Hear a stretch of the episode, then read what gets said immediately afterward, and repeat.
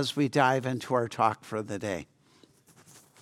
Father, Son, Holy Spirit, we give you all praise and honor.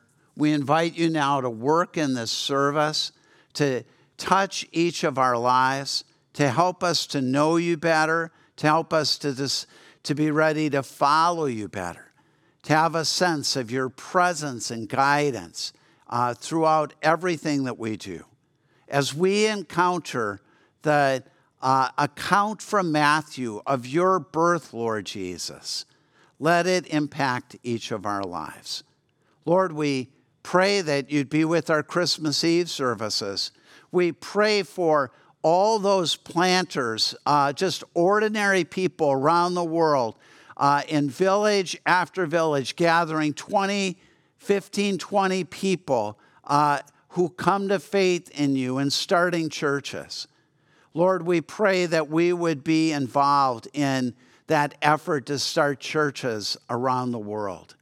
And then, Lord, we too pray for all the people that have unique needs that are gathered here this morning.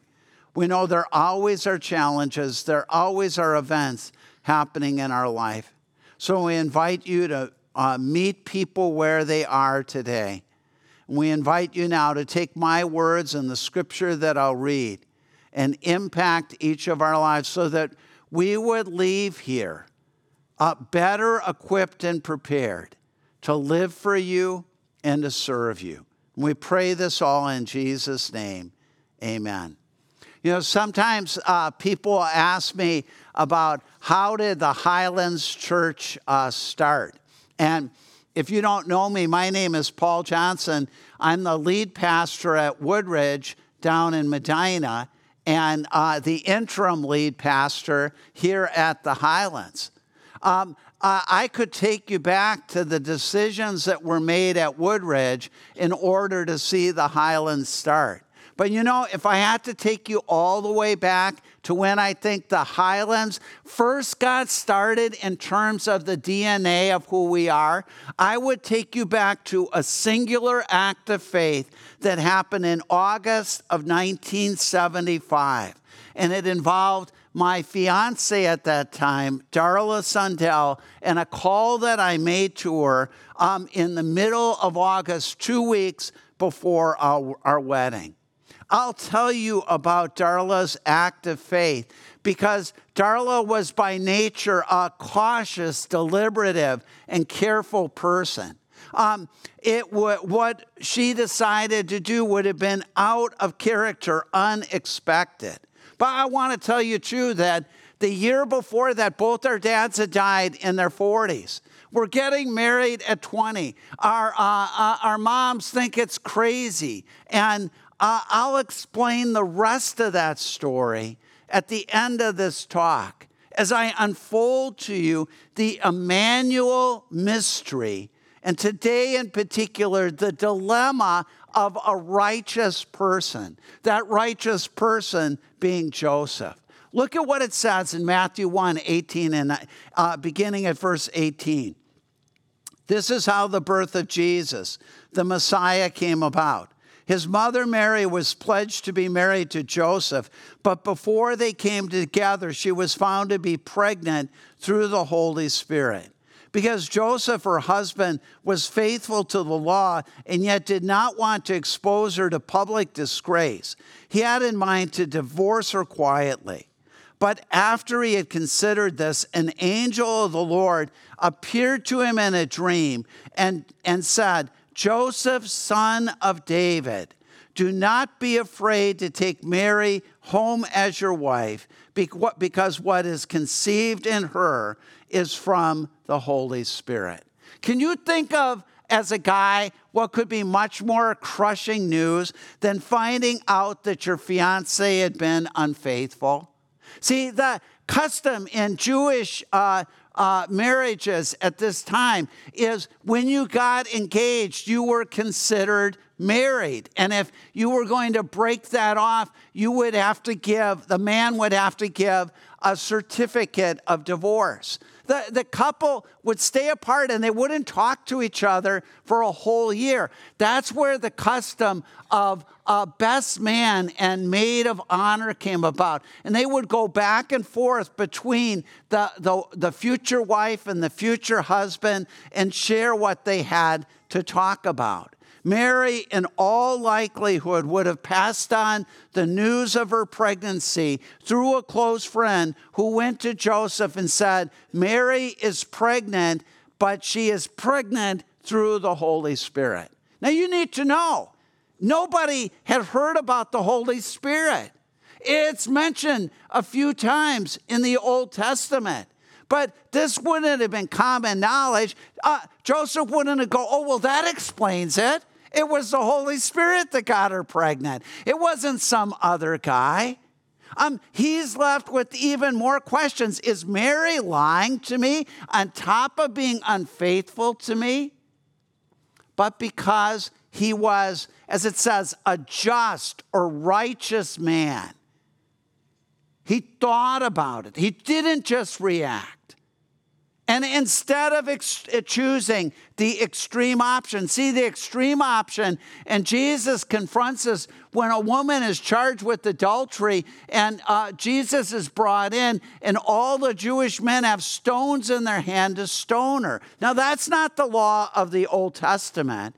That was the Jewish law and custom, that adultery could be penalized even by being stoned to death. Joseph doesn't want that. Instead, he thinks, I'll quietly give her a certificate of divorce and we'll get on with our lives. Joseph is someone seeking to do what he would see as what is best and right and true. But then the angel of the Lord God Almighty appears to Joseph in a dream. I, do you have dreams? I have dreams. I had two or three dreams last night. I didn't believe a lick of what I dreamed, just so you know. Uh, when I dream, I kind of assume that it's some exaggeration of something that happened in my life, um, and I don't base my future decisions based on a dream. But in this dream, Joseph hears from God through an angel and is told, Joseph, don't be afraid. See, Joseph was caught up with uh, an intellectual understanding of what was impossible. There's no way that Mary could be pregnant through the Holy Spirit, who I've never heard of. And all of that caused in him a gripping emotional fear. And the angel goes, Don't be afraid to take Mary as your wife. What is conceived in her is from the Holy Spirit. It is a work of God. And you have been chosen to join God in something that is absolutely amazing. And Joseph doesn't respond like a just and righteous man. That would have been to give Mary a certificate of divorce. Instead, he takes her as his wife, even when it makes him the laughing stock of his village. Joseph doesn't do what's right and acceptable in everyone else's eyes. Instead, he courageously chooses to follow God. Joseph was walking by faith, not just by sight. You know what I find a lot of people do is they they they will walk by faith as long as it makes sense. They will walk by faith as long as they see it in advance. Do you know what I mean? If there's a plan, if you can see it, if, if things look good, then you'll say, I'll obey God and I'll walk by faith. If it makes sense, if it's reasonable, uh, if, if it fits in how I view life, then I'll follow after it. Joseph just goes, No, God, I will do what's unexpected.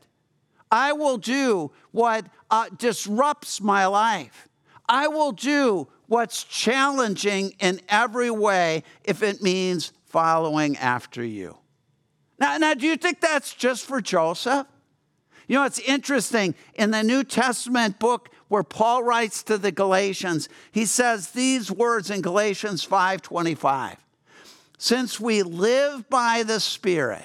In other words, when you put your faith in Jesus, when, when in any of these places, little villages, someone goes to a village and they've never heard about Jesus, and people in that village put their faith in Jesus. It's a work of the Holy Spirit, a, a work of the Holy Spirit that cooperates with us and, and our own faith. When you first put your faith in Jesus and when you walk with Jesus, all of that is a work of the Spirit. Since we live by the Spirit, Paul goes on and he says, Let us keep in step with the Spirit. You know that word for keeping in step with the Spirit? There were two images where that was used. One was when soldiers would march in unison, often just hearing the Roman uh, soldiers march into a community would cause the enemy to scatter and abandon their defensive positions. And then the other way that it was used was when a dance was done, step by step by step, in careful uh, choreography of something that was beautiful. Do you hear what that's saying? The Holy Spirit is ready to lead and guide you throughout your life, step by step by step. Uh, in Aspen Grove, we talk about that from a, a discipleship material we learn as hearing from God and believing it into action. Hearing from God. You read the scriptures and you hear from God, you believe it into action. You, you have a, a, prompting that comes into your mind. A friend tells you something. You sense that it's from God and you believe it into action. You, are praying, and in the midst of your prayer, you gain, an, uh, you gain a perspective on something you should do and you believe it into action. You're, you're praying and you go, You know, I'm not the dad that I want to be. And right away, when you think about it, I need to change the amount of time I spend with each kid. I need to give them more attention. And you start to change. You believe it into action. That's the standard way that Christ followers grow in their faith. They hear from God through the Holy Spirit and they believe it into action. What happened to Joseph? He's really the he really starts this pattern of hearing from God, he and Mary, of hearing from God and then believing it into action. The, uh, Jesus' birth was an example of his upside down kingdom uh, a kingdom of love, a kingdom of forgiveness, uh, a kingdom of servanthood. It was unexpected, inconvenient, and a work of God.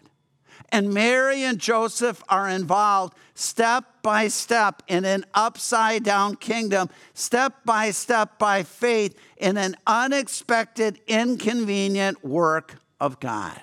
See, Jesus always creates a dilemma for everyone in the book of Matthew. If you read the whole book through, this is a theme that Matthew's going to create where Jesus does something or Jesus says something, and for everyone that hears it, it creates a dilemma in our lives. Jesus creates dilemmas in our lives where we're forced to choose what comes natural versus what comes supernatural, where we're forced to choose between what makes common sense and what makes spiritual sense, where we're forced to choose between going our own way and going the way of God, where we're forced to choose from what is easy and simple and convenient and what God actually has for us. You know what impresses me the most about Joseph? He just did it. He heard from God. He didn't debate about it. He, he knew it would be hard. He, he, he knew people would be laughing behind his back. He knew it was a terrible way to start a marriage, but he just did it. Joseph acted on what God said. Joseph had what I like to call an I will faith. I know lots of people that have faith, but it's a, a faith that sort of goes, I'll wait and see. Joseph had an I will faith. If God says it, I will do it. If God says it, I will follow. Joseph and Mary become pivotal people of faith. They get to experience um, the birth of the Savior. They get to carry and see and be with the Savior of the world. But all of it comes in the unexpected. That in all of it comes in their willingness to trust God, even when it was hard. See, for them, it's, it's not obeying God in something, but choosing to say, I'll obey God in everything even if it's inconvenient, even if it's unexpected, even if it's hard, even if it's misunderstood. So that brings me back to 1975. I can still uh, see uh, the bedroom where I was staying. Darla and I had just finished our uh, uh, junior years at uh, Bethel University. We were home for the summer in Green Bay, Wisconsin. We were going to get married on August 30th. Like I said, our moms thought that was crazy. We are going to go back, finish up our degrees, uh, go to seminary someplace. We had big dreams and big hopes that we were anticipating were gonna, was going to happen in big cities. And over the summer, I'd asked our home pastor, I'd become a Christian at 17, um, if there was any way I could help out. He said, Well, there's this little church plant that's trying to get going in Shawano, Wisconsin, about 30 miles west of Green Bay. Shawano in the Menominee language means to the north. And there's a big lake there, Shawano Lake. And so I went out and I, I, worked and I visited people. I did Bible studies. I uh, did some messages. And it was August, and they had invited someone to come uh, to see this little core group, of about 20, 25 people that had gathered together in the basement of an Odd Fellows Hall. Worst building you could ever imagine to, to meet in. The basement of an Odd Fellows Hall. Uh, uh, it, it, would reek of cigar smoke. And then a lot of the odd fellows were older people. So every so often, every picture in the place would have uh, sort of a black linen over it, meaning someone else had died. There was a, a way plant that was nearby, and they, they ran a tube from the whey plant because that would provide heat. So in that little room, it was like about 85 degrees uh, if you were standing up, and it felt like about 50 degrees if you were sitting. So when I would speak to people, I would be profusely sweating while everyone else was shivering and putting their coats on. That came in the winter after we decided to stay. But they had called someone to come to be a for real pastor for them. And I was there. And the, guy did a nice message. We stood outside of the building.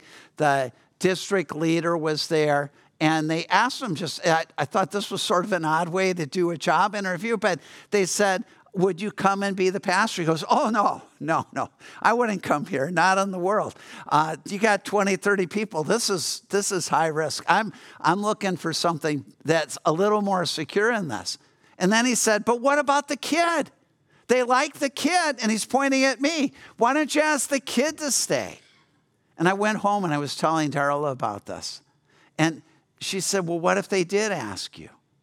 I said, Darla, first, they're not going to ask a 20 year old who became a, a, Christian at 17 to be the pastor of this church. But beyond that, we've got big plans. And none of them involve a town where, or a county where there are more Holstein cows than people. And here I am in my bedroom. And Elmer Johnson calls me up. He goes, Paul, we're going to have to shut the Shawano site down unless you and Darla would agree to come for one year and pastor it. I said, Elmer, I'll, I'll call Darla. I don't know what to say. I'll pray and I'll call Darla. And I called Darla up. I explained. I said, I don't know what we should do. It's not what we were planning to do. Would you pray and call me back? And she prayed. About 10 minutes later, she called up. A uh, 20 year old girl, two weeks from her wedding. Totally different plan. And she goes, Sure, let's do it. That's how the Highlands started. The faith of Darla is saying, Let's do it. Because we planted a church and then we planted another church and we planted another church. And when it came time to either spend more money at Woodridge, because you can always spend more money, right? You can always do something bigger and better at the place you're at or start the Highlands. It was an easy decision. It was in our DNA. You know what I pray for you? As a church and as individuals, that right to the core of who you are, you would do what's unexpected and say yes to God no matter what. Will you stand? I'm going to pray, and then our team is going to close our service with some beautiful Christmas songs we can join in. As you're praying, just think about some area. Maybe, maybe there's something you're afraid of, maybe something that's challenging, maybe something that's difficult. Maybe something that you sense God wants you to do and you've been resistant to doing it. And right now in this prayer, mouth the words silently while I say them out loud. Sure, let's do it. God, sure, let's do it. Father, Son, Holy Spirit, we want to hear from you, from your word, from times of worship, from times of prayer. We want to obey your word. We want to prioritize um, acting on what you say, hearing from God, and believing it into action. We want the kind of faith that Joseph had, that, that acted on what you said. Lord God, we pray now that we would hear from you and that our response would be, sure, let's do it. God, sure, let's do it. God, sure, it's hard. Let's do it. God, sure, it's unexpected. Let's do it. Yeah, God, sure, it, it, it's not what I had thought things were going to turn out, but let's do it. God, sure, it's from you.